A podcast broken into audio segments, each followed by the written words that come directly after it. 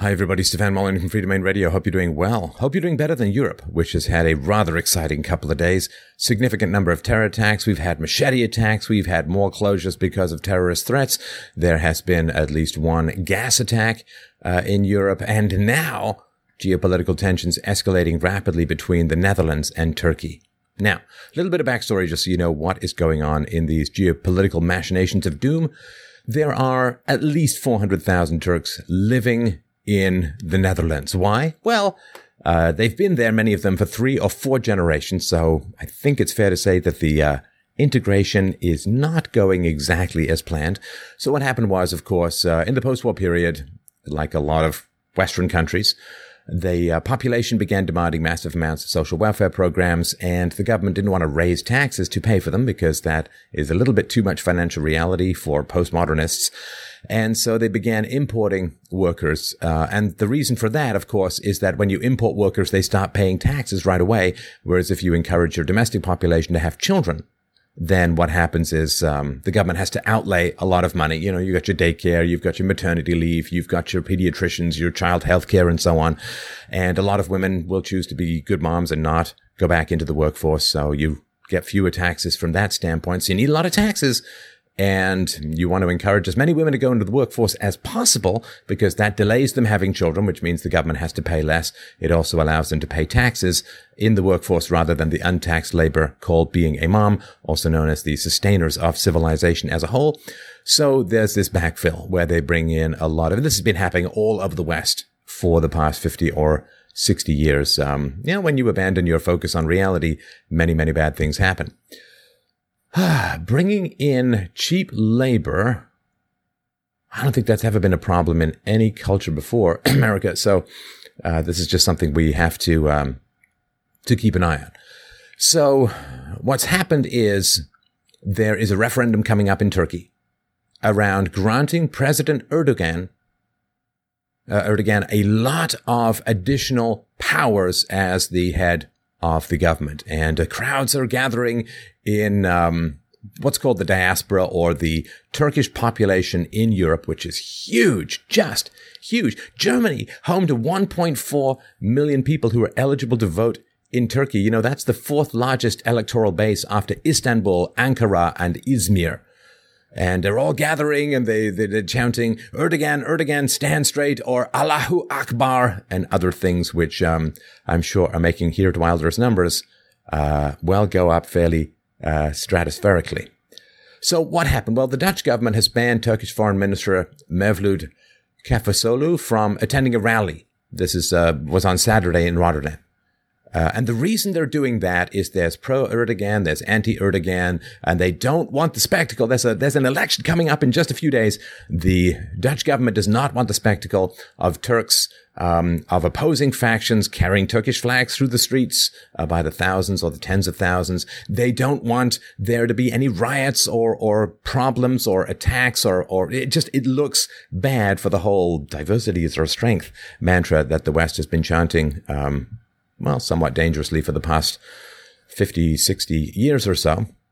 So they don't want the Turkish foreign minister coming in and giving speeches and rabble rousing uh, the Turks in the Netherlands because they think, I would assume that they think it looks looks pretty bad. So when the the uh, Dutch government said, no, no, no, you can't come here, the foreign minister from Turkey said, uh, to hell with you, I'm going to come anyway because you uh, Europe has to be rid of its quote boss like attitude. You know these these things always seem to lose just a little bit in translation. I'm sure it's really cutting in the original Turkish. So the Turkish foreign minister threatened harsh economic and political sanctions against the Dutch if the government refused him entry and uh, the Netherlands, um, uh, I guess the, the phenomena is called sudden spine, uh, said, okay, well, if you're going to go that far, if you can start threatening us with sanctions, to hell with that, we're not going to be um, letting you in. And it's, you know, it's concerns around public order and security. So it withdrew the landing rights from this flight. And he said, and they said, look, once you start threatening sanctions and all that, like, we're not going to be, um, negotiating any of this. Now, just to get a sense of how strange this could be perceived. I mean, ima- imagine you go to Mexico and you, you, you, like before the American elections last year, and you set up a giant pro Donald Trump rally and uh, you, you, you make America great again and so on in Mexico City, um, there might be some, there may be some problems as a whole. And so Erdogan, right, President Erdogan in Turkey is calling all of those who won't allow these Turkish political rallies in Europe, he's calling them, can you imagine? Can you guess? Can you guess? Can you? We, we really don't have to guess that much, do we?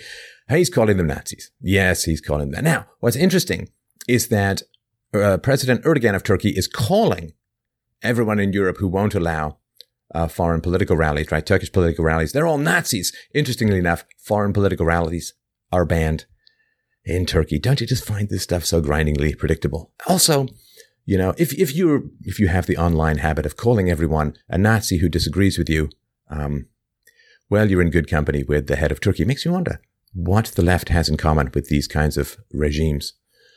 So now it's just uh, been breaking today on Sunday. Turkish President Erdogan has called on international organizations to impose sanctions on the Netherlands. And yes, things are escalating just a little bit. A pro Erdogan paper in Turkey says, well, you see, here's the math for you, my friends. I'm paraphrasing a little bit here. He says, well, there are only 48,000 Dutch troops, but we have 400,000 Turks living in Holland. Huh. I wonder if that's a threat. Now I'm sure they're just showing off their um, their math skills. Uh, that seems seems important. So, uh, addressing his rally of supporters, uh, President Erdogan in Turkey retaliated against the decision to stop the Turkish foreign minister from visiting Rotterdam for these uh, political rallies. And he says, listen, Netherlands, you'll jump once, you'll jump twice, but my people will thwart your game. You can cancel our foreign minister's flight as much as you want, but let's see how your flights will come to Turkey now. Huh. I wonder how many white people in um, the Netherlands are really, really dying to visit Turkey. So he said they don't know diplomacy or politics. They are Nazi remnants. They are fascists. And fascism really, really bad. Ruthless suppression of opposing ideologies. Just absolutely terrible. Let's do a, a little bit of a numbers game here. I show off my uh, math skills. Um, so let's look at the ratios uh, of what could be considered somewhat politically aggressive actions. Uh, this is just since July 2016. So uh, Turkey, uh, sacked by government decrees, people fired by government decrees, uh, over 128,000. People detained by government decrees, 94,224. Schools, dormitories, and universities shut down 2,099. Academics who've lost their jobs, 7,316. Judges and prosecutors who've been dismissed, 4,070. Media outlets shut down 149. Journalists arrested in Turkey 162. This is all in Turkey. The comparable ratios compared to the Netherlands, well, it's a div- division by zero, impossible to calculate because all of those add up to zero in the Netherlands, which I guess, uh, you know, if you're going to start calling people Nazis and fascists for the ruthless suppression of opposing viewpoints, well, uh, if you're in the Turkish government, they, they might just be, these fascists, these Nazis, might just be a little bit closer than you think. Now, this, um, uh, so less than a day after the foreign minister was prevented from flying to Rotterdam, Turkey's family minister said on Twitter she was being escorted back to Germany. Dun, dun, dun. She said, the world must take a stance in the name of democracy against this fascist act. This behavior against a female minister can never be accepted very, very feminist from Turkey. Very, very feminist. This is kind of a, you get it, right? This is kind of like a wolf whistle. This is kind of like a, um, a dog whistle call out to the social justice warriors. Woman being oppressed. Because you see, um, women in Turkey, boy, Turkey very much dedicated to not oppressing women, except for a few, you know, couple asterisks here and there. Uh, women in Turkey still subject to rape and honor killings. Uh, there are indications, significant indications of widespread domestic violence against women in the Turkish population. Also, widespread occurrence of childhood marriages in Turkey, particularly in the eastern and central parts of the country. But you see, the big problem is what's happening to the Turkish female minister. That is a violation of uh, female rights and integrity. So, so this is the situation that is happening. And in a weird way, it almost couldn't happen at a better time because we've got the elections coming up with Geert Wilders in the Netherlands. We've got Marine Le Pen in France. We've got presentations on both of those, which we'll link to below. And, um, it is not good optics. You know, I hate to use this sort of marketing terms. It's not really, really good optics for these uh, countries, right? So, uh, particularly for the Netherlands, you've got you know people uh, chanting Allahu Akbar, waving Turkish flags, and so on. Uh, for a brief time, the um, uh, the Dutch flag was removed from the Dutch embassy uh, in Turkey, and so on. So you've got all this stuff going on, and um, at a time when there are significant questions around integration, compatibility between cultures, and so on. If you've got three or four generations later, people in the Netherlands still obsessing about referendums occurring in another country, if you've got them waving flags, if you've got them shouting and focusing f- pretty much solely on what's going on in uh, their um, the host country, the country they're ancestors originally came from. I think that may be a fair indication that diversity is not quite panning out in the way that it was promised. I guess it's panning out in terms of creating social instability and causing conflicts and uh, divisions among the population. It's just not panning out in creating the rich tapestry of different foods and carpets and uh, clothing uh, and music that we can all enjoy. Uh, it seems to me that it's kind of tough to scrub the tribal nature out of certain groups. Now, this is another problem as well of having poor countries next to rich countries. When people from poor countries go to rich countries to, to live or to work or to be on welfare, are they going because they love the values or are they going because there's more money in the rich countries? That's kind of important. It's the difference between dating and kind of having a prostitute as a quote girlfriend, right? If a woman's with you because she loves you, then she's with you because she loves you. If you have to pay for everything and give her money besides, I don't know that you can really call it love. Uh, I guess it has a, a different kind of name for that kind of interaction. And this is a big problem when you have a rich country next to a poor country, when there's differing ideologies. Are the poor people coming to the rich country because they just love the values of the rich countries or because that's where the money is, uh, that's where the welfare is, that's where the resources are that you can go and get. And of course, once people, you get a significant number of people in a country, particularly if they have access to the welfare state, it creates this kind of moat around the culture that's come in. They don't have to integrate. They don't have to blend in. Um, in America in the 19th century, of course, there was some successful uh, integration, but um, that occurred when there was no welfare state. Uh, and that occurred when all of these sort of prop ups to poorer people weren't available. And uh, um, even a third of people who came to America in the 19th century didn't like it and moved back. So, uh, as far as the nationalist politicians go in Europe, this uh, is important. It's an important time. It's happening right before this election when you have ministers from a foreign country flying in to engage hundreds of thousands of local population, or I guess 1.4 million, are just eligible to vote. Not even the kids, right?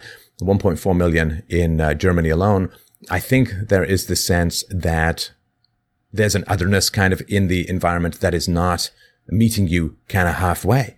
And this, of course, is very, very important to process, very, very important to understand those of you in Europe who are coming up to the election. This idea that we should have no borders plus a welfare state is something that uh, is um, significantly challenging these days and should be looked at as significantly challenging. And it comes to whether you want to continue to have the culture that you've had or your ancestors grew and developed literally for thousands of years versus if you want this open border stuff uh, where you're going to get a continued escalation of these kinds of conflicts. The choice really is up to you. Now, I haven't made a strong case here. I understand it for, you know, integration versus non-integration, for assimilation versus non-assimilation. Although President Erdogan has told the Turks in um, Europe not to assimilate, and um, given the level of interest in the politics in Turkey by people who are Turks in uh, Russia, that's uh, sorry in Europe, that seems to be quite uh, an important statement to you know don't don't assimilate, don't assimilate, don't become Europeans. That's important until we can figure out how to integrate disparate ideologies into one particular area. You know, it's the old thing that if, if you if you're in a hole and you don't want to go any further down, you have to stop digging. If you get lost, if you get lost, the first thing to do is stop, check your directions, and then figure out where the hell you want to go. Because if you keep heading off in the same direction when you're lost, the odds of you ending up in an untimely death are actually quite significant. So remember that this week and in the coming weeks. Europe, my friends, it is your choice and remains so for now.